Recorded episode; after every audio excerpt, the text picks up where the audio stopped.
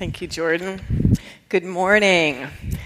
I'm, uh, I'm Ruth Seidel. I'm the associate pastor here at North, and we're continuing this Bible study series in the prophet Ezekiel this morning. This summer, I've also been thinking about the fact that I just turned the age that my father was when he had his first heart attack. It was a huge shock to our family, and it was a bit of a shock to me this summer to realize I'm that age. I connected with it in a different way. My dad, I'm happy to say, is still alive 30 years after his quadruple bypass. But heart disease runs in my family. And turns out it's the most common cause of death in this country. So I'm paying a little more attention to the three factors that I learned when he was sick animal fats, exercise, and stress. because it's all about keeping blood flowing. It turns out the heart rarely fails. Most of the time, the problem isn't the heart, but the blockages in those arteries um, where the blood is flowing to and from the heart. God speaks through Ezekiel this morning to a disease that runs in the human family. It's a disease that he told the people at the time of Ezekiel was killing them. It's a disease that blocks the flow of God's life and love and healing to the world through God's people now. Because it turns out that God's heart is functioning just fine. Uh, he's not forgotten the world. He's not aging. He's not disinterested. He's not tired. But the flow of God's love and life circulating, circulates through us, God's people. And this is the place that that flow can be blocked. Ezekiel describes both the signs of blockage and the signs of health for God's people as he gets to the heart of the matter here in chapter 34. Let's pray. Awesome God, we are grateful to stand under your word today. May we hear it and have ears and eyes to see and have a new experience with the truth because of who we are today and where we live today and what's going on. Would you speak to us individually, Lord, by your Spirit? In Christ's name. Amen. The historical uh, context of chapter 34 is really important because we've been traveling with Ezekiel. We know that he's writing from Babylon, he's speaking the words of uh, of God in exile in Babylon. And it turns out that the Hebrew people, through the first 32 chapters, are in denial of the fact that God has judged them. They are saying things like, We're the people of God. God's not going to judge us. They were holding on to this belief that they were going to return to Jerusalem and resume life as they knew it. For 32 chapters, Ezekiel is speaking judgment and warning of impending doom, but they will not have it. And then there's this turning point in chapter 33, and it's in verse 21 that this critical turning point in the book happens. Listen to the words. First, they, they place it in time. In the 12th year of our exile, in the 10th month, on the fifth day. That's what we do with momentous things, right? We remember the day it happened. Someone who had escaped from Jerusalem came to me and said, drum roll please, the city has fallen. You can't even imagine the devastation of those words for God's people who believed that Jerusalem was untouchable because they were God's people. 586 BCE, Zedekiah, the last of the Davidic kings, rebels against Babylon, and Babylon comes in and crushes him.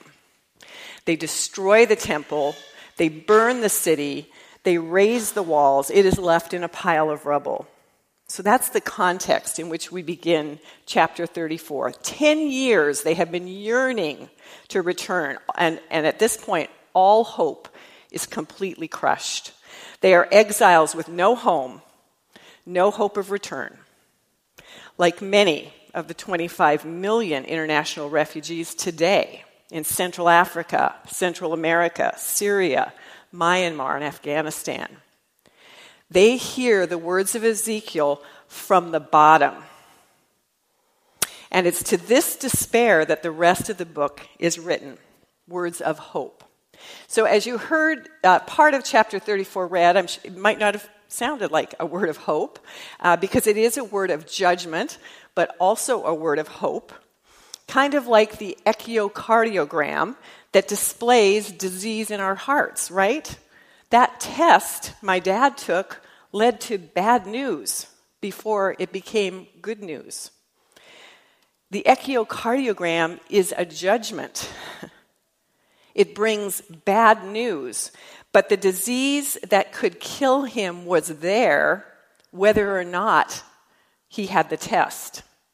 And the test is what allowed him to move into the good news about treatment and healing. God's first words in this chapter are to the shepherds, and all over the East, kings were considered shepherds and called shepherds, and that was like a picture of what their job was. So we can kind of substitute the words government, religious leaders, pastors. God is speaking here to the complete failure of the governing leaders, who were the kings and priests of Israel, to do what they were put in position to do. What are governments supposed to do? well, there's two scriptures I'm just briefly going to there's lots more, but 1 Peter 2 says, "Respect authorities, they are God's emissaries for keeping order." Romans 13 says, "All governments are under God. Insofar as there is peace and order, it's God's order. Decent citizens should have nothing to fear from government." Authorities are God's emissaries. And here in Ezekiel, God is exerting his right to fire his emissaries who are not doing what he put them in place to do. They are not only failing to take care of people, but they're actually exploiting the flock, exploiting those they have authority over for their own wealth. Can you imagine?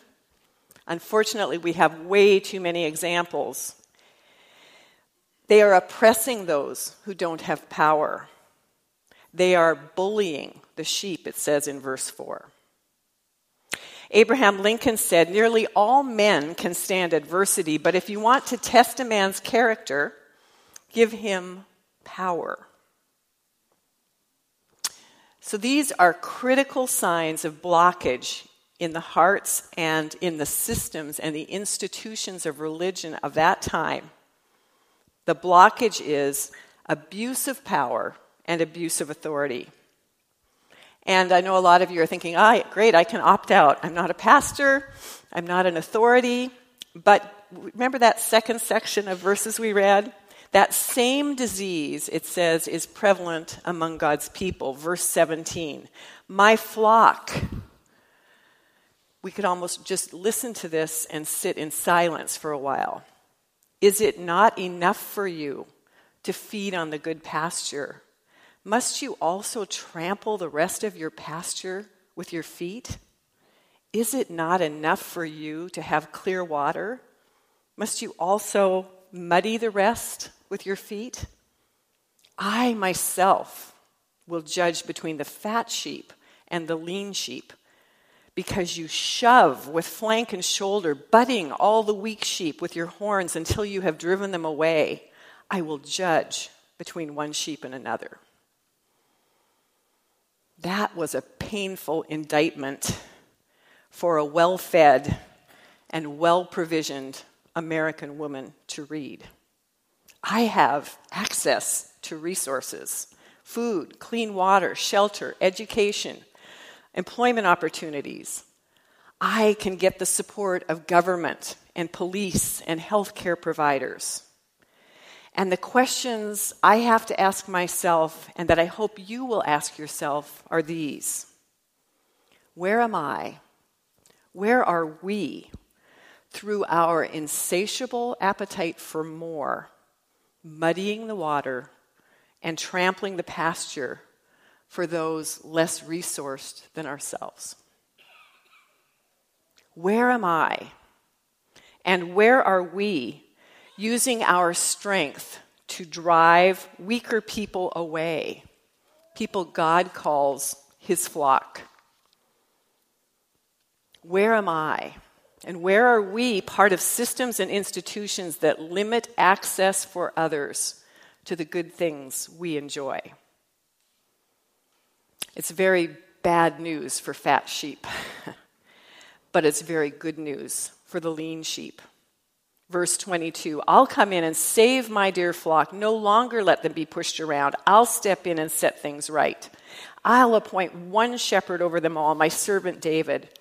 He'll feed them, he'll be their shepherd, and I, God, will be their God. So let's talk about how abuse of authority and power blocks God's heart. Some of you, and I've heard some of your stories, have been victims of spiritual abuse. Unfortunately, it's not uncommon in our world. My husband and I experienced it in Zion, Illinois in the 70s when our pastor became entangled with the teaching of an influential and evil shepherd named Jack Hyles. The manipulation and abuse of women was a key focus of that leader, and it took us many years to recover from the devastation of having a bully for a pastor who taught that to disobey him was to disobey God. And I hope that if you've been under the teaching of a greedy or exploitive church leader, that you're taking steps towards healing. I'd be happy to talk to you. Email me if you want to know some resources that might be helpful. But Ezekiel 34 gives us a metric by which we both can measure our leaders and measure ourselves. And here it is What is our treatment of those with less, less power and authority? What is our treatment of those with less power and authority? God speaks to power all through the scripture in different ways. Ephesians 6 4, he has a word to parents who hold power over their children. Don't exasperate your children by coming down hard on them. Deuteronomy 24, he has a word to employers who have power. And if you hire so much as a babysitter or get a cup of coffee from a barista, you're an employer, according to the scripture. So this is for you. Do not take advantage of a hired worker who is poor and needy. Is Exodus 22 has a word to the power of us as citizens. Do not mistreat or oppress a foreigner. Ezekiel 22:29 has a word to the rich, to the power of having wealth. Give the poor and needy access to justice and a word to the powerful in the church, church leaders from 1 Peter 5. Be shepherds of God's flock, not pursuing dishonest gain, but eager to serve, not lording it over those entrusted to you, but being examples to the flock.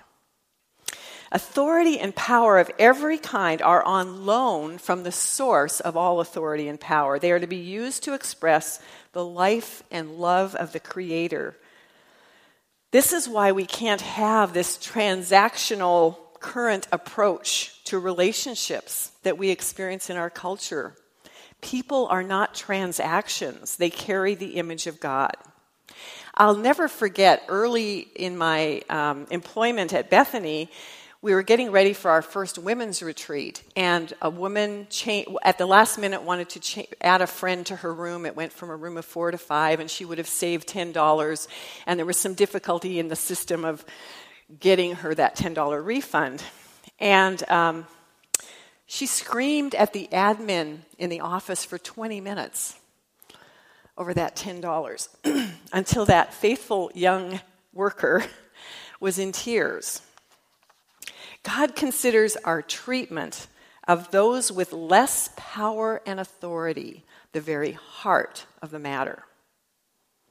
So, if self interest in using people in our interest rather than for their good is a sign of blocking the flow of God's life through us, what are the signs of health?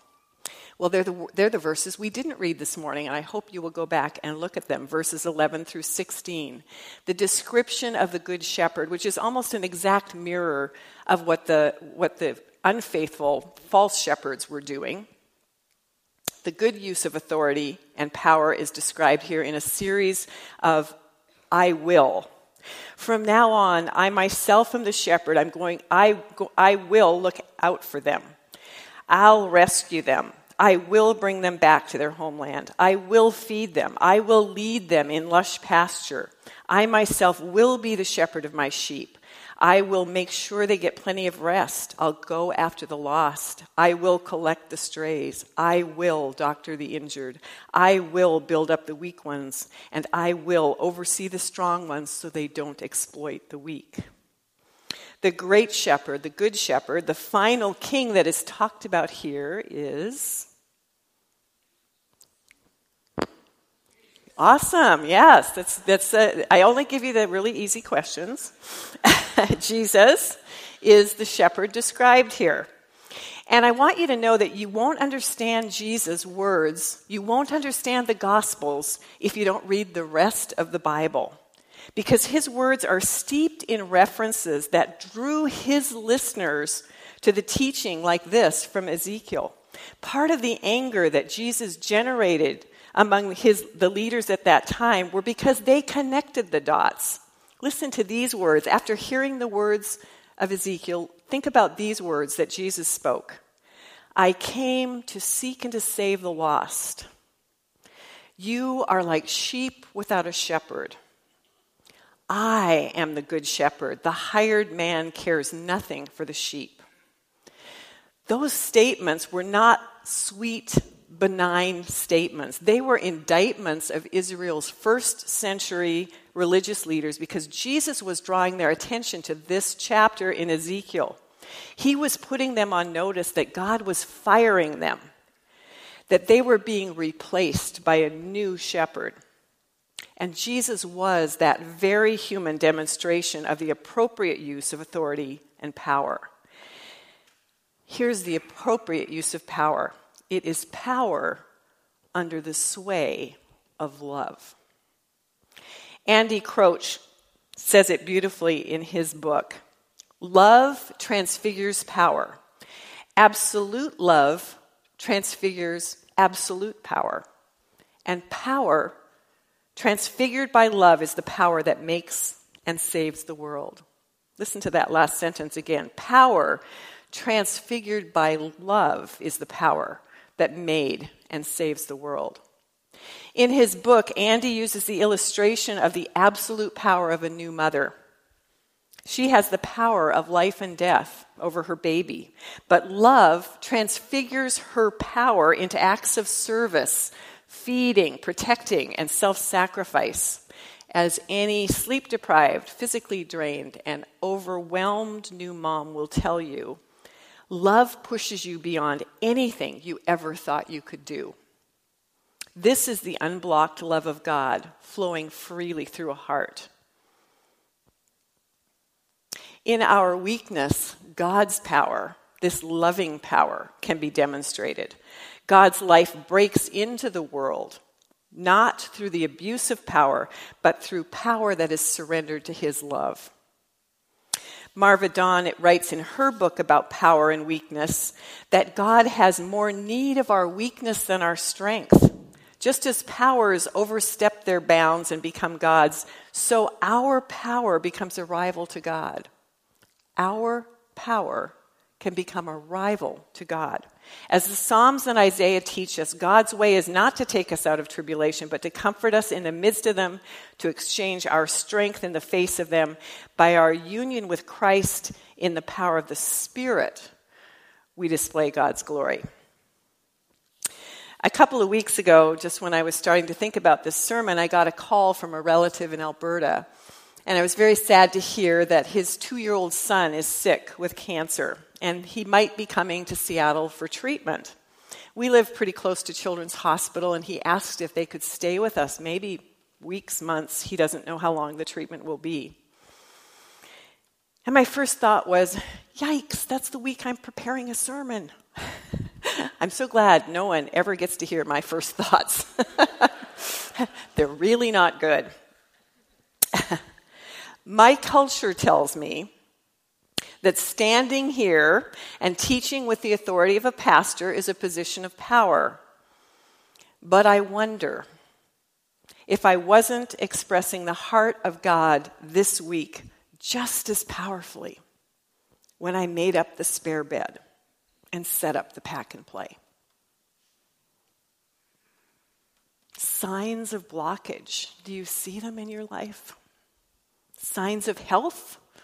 Do you see those in your life?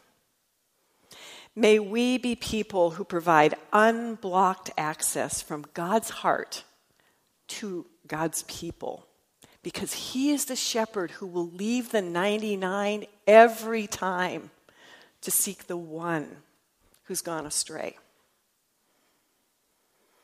As is our custom this summer, we are making space for quiet in our Sunday service together in order that we can have an experience, not just take in more knowledge, but have it drop into our hearts where we can experience more freedom and a more loving opportunity to serve Jesus in our lives. And this morning, Troy Finlayson is going to come and lead us in our response time together.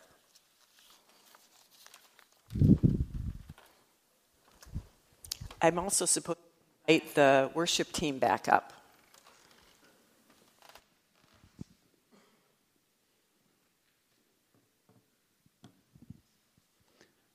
So let's pray together, shall we? And if you let me, I am going to guide you into a noticing and a listening kind of prayer. Let's decide together to pray with our hearts by first noticing where we really are. Are you in your head? In your thoughts? In your worries? Or someplace else? If so, just let yourself sink into the center of your being so that you can be present to this moment and to listen with your heart.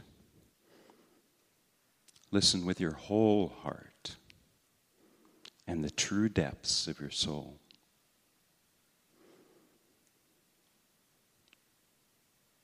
Jesus said, My sheep listen to my voice. I know them, and they follow me. Let's listen together for the voice of the Good Shepherd.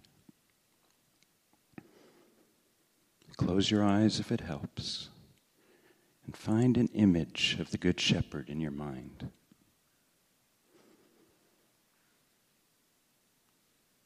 Where do you hear the call of the Good Shepherd?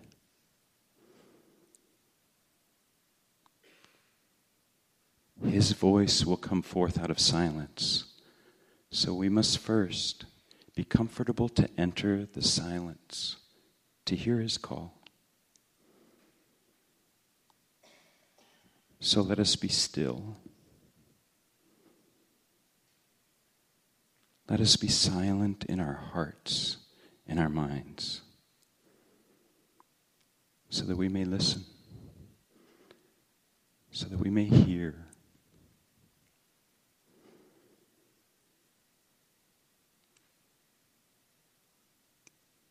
Still our anxious hearts, Lord,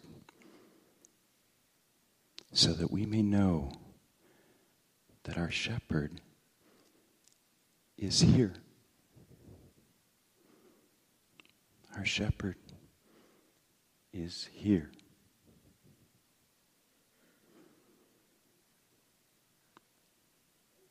And as you come to know with your heart that he is here, let us also listen into our lives, into our recent experiences,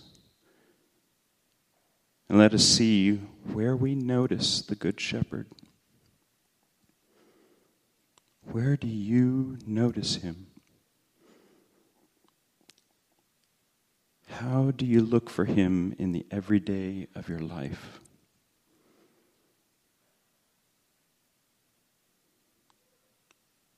Maybe first we should notice where do you find the weak, the sick, and the lost in your world?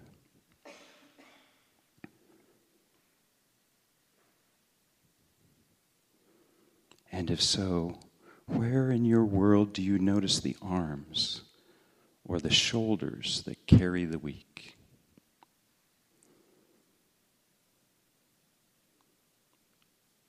Or where do you notice the hands that tend to the sick?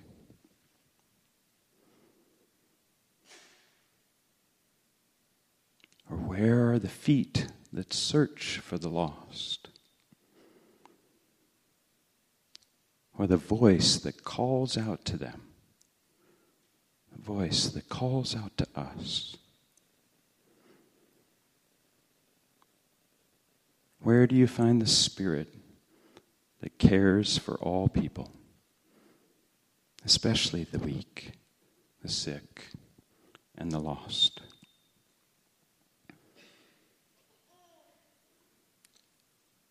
Lord, you are our good shepherd. We have found you here in this spirit that cares for the vulnerable. This is where you are. Now that we have found you, speak to us. Speak to us from this place where we have noticed you.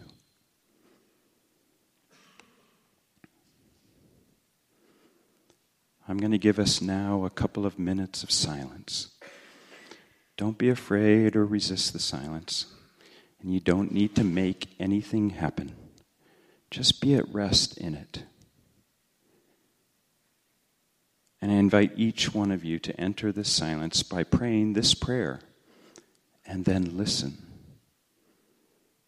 Pray, Good Shepherd, what are you inviting me to?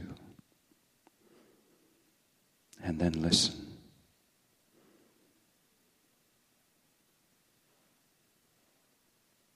Pray this prayer and notice what He brings to your attention. Good Shepherd, what are you inviting me to?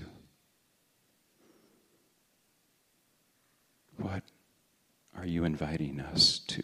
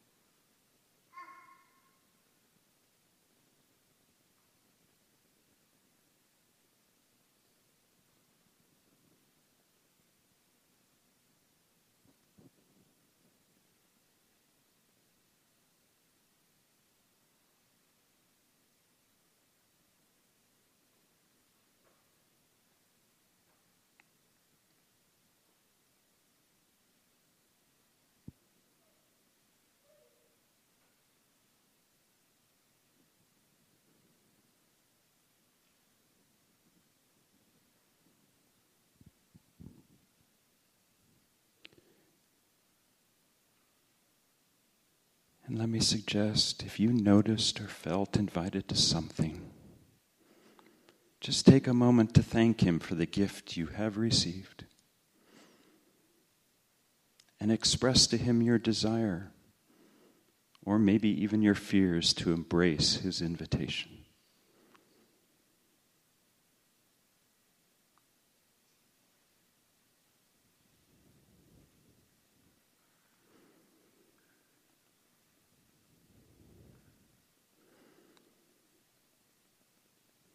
Dear Lord, may we remember your personal invitation to us today, even after we walk out these doors and into the world that awaits us.